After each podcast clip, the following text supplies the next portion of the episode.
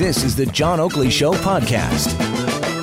Laura Walton is uh, going to join us, the president of CUPE's Ontario School Board Council of Unions, to uh, just unpack what it was that was on the table and why they accepted the 1% wage increase. There were other things that were uh, also there. Well, okay, we have made contact. Uh, we were talking about the Ford government holding the line on public sector wages at 1% annually over three years. It's Bill 124, and uh, looks like the teachers' unions, anyway, are agitating to contest this uh, as a challenge, a constitutional challenge. Laura Walton heads the uh, CUPE's Ontario School Board Council of Unions. They just ratified 79% of their membership, felt it was a good enough deal, and they're satisfied. Let's find out exactly what's in play here. Laura, good afternoon, and welcome to the Oakley Show. Hi there. All right, so you had a ratification vote, and uh, four out of five members said it was okay. Uh, how did you feel about that? Uh, I think you know the term "okay" is is really really apropos in this situation. Um, you know, this isn't a great deal, uh, but I think uh, our members understood that this was a good deal uh, for the Times. Um, and I think why you saw a lot of people ratify it is because we had an $80 million investment in per year over the next three years into the education system and into improving the services that we provide. Right. Uh, so the government actually is showing good faith. You feel they uh, both parties bargained in good faith? Oh, I think you know there was a lot of. Uh, it was a difficult round of bargaining. Uh, there are a lot of things that I think are contentious. Um, you know, we came and reached this deal in in good faith, both sides. Um, but you know, I believe that there's a lot of work that still needs to be done, and uh, you know, we need to be doing that outside of just at a negotiation table. Uh, education is, uh, you know, should be a platform policy piece, and uh, we need to be doing some work to uh, address some of the concerns that are still remaining, even outside of negotiations. I see, and so, but that's an ongoing consideration with the government. I'm guessing with Minister Lecce. Absolutely, right, absolutely, and that was one of the things that I called for him today. Um, I've only met the minister once um, in the time that he has had this portfolio, and I call on him. You know, if we are really going to work together, we need to actually sit down together and talk about what are the concerns, and we need to see good faith in him moving forward. So you see him as a partner. Well, I think you know that's what he has been you know touting is this partnership. Mm-hmm. Uh, we haven't seen that to date, and so I'm you know interested in always for what's good for the education system working together to improve it. And so yeah, you know I'm I'm open to having discussions. Again, with Laura Walton, president of CUPE's Ontario School Board Council of Unions. The other teachers' unions, secondary and elementary, are uh, showing some animus towards this Bill 124, which would cap wages at uh, 1% over the next three years, all public sector workers. Uh, that's what you guys took. Now, uh, they're mm-hmm. saying, if, if I understand it correctly, but uh, they're saying, you know, uh, inflation's running at 2%. To take anything less would really be, uh, you know, backtracking on pay, wages, and so on and so forth. what do you make of that? First of all, that they're they're considering a legal challenge to Bill 124. Absolutely, and we support them on that. Um, you know, when we were going through, we're not accepting the 1%. Actually, we, we broke Bill 124 because we were able to apply the 1% to allowances and premiums and to benefits, which was um, more than what the Bill 124 had originally proposed. Uh, so we stand in solidarity with them. We think Bill 124 is absolutely unnecessary, and we do not see the same things being applied. As you know, just recently, a couple of weeks ago, um, you know, there was an announcement that, that deputy ministers just received 14%.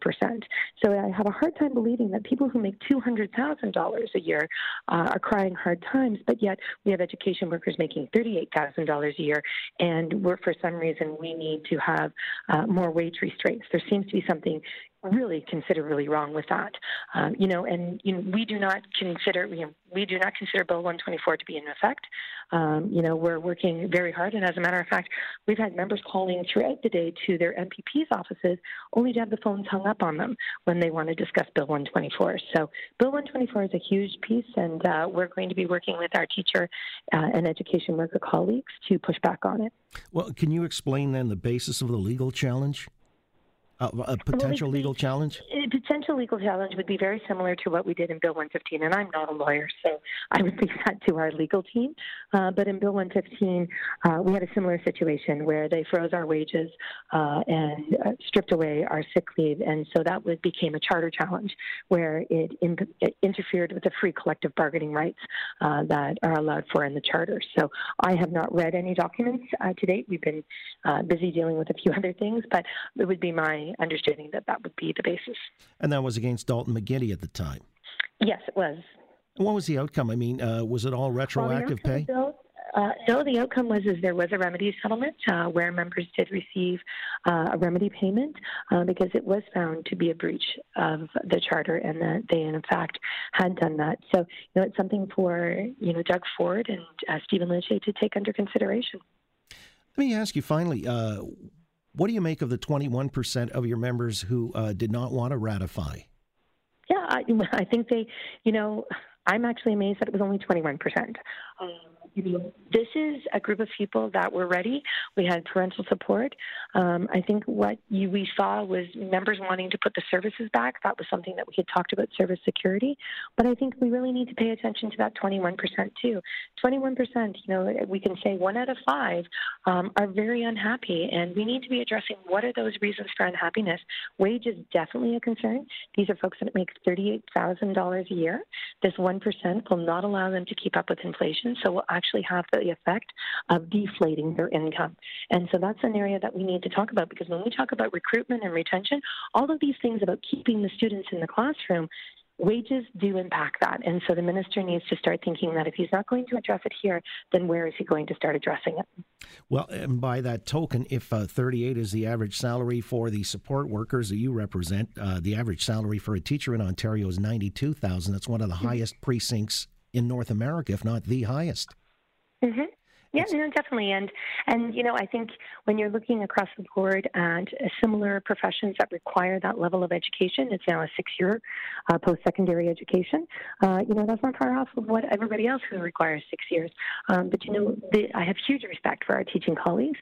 That's not to diminish what we do and the amount that we do. We are grossly underpaid, um, but you know, you have to keep up with inflation regardless. And I think you know we saw that with deputy ministers getting a 14% increase. We saw that with parliamentary assistants getting an increase. At some point, we need to take a look and say it's not just your friends that get the increases, but across the board. All right. Well, I just wondered if you know if the teachers are making, say, a relatively high amount rel- uh, relative to again your own members. Uh, maybe it's a case mm-hmm. of taking from Peter to pay Paul and uh, giving your members more uh, for the work that they do and holding the line on the teachers. Yeah, I, you know, that's a really difficult thing to say because it's a team effort. Um, and, you know, I have huge respect for those folks that have taken up teaching as a profession, but I also have huge respect for the people who have taken up the profession that we have.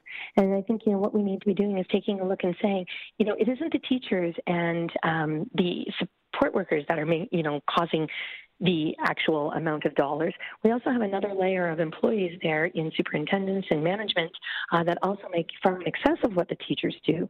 Uh, and those people have also received increases and have a little bit more flexibility in changing, you know, their jobs to increase their paychecks. There's a, an overwhelming, we need to just look at the education system in general, how it's funded and how that money is being deployed and where should it be deployed. And I think, you know, that's something that we've been calling on successive governments to do and have not yet seen that.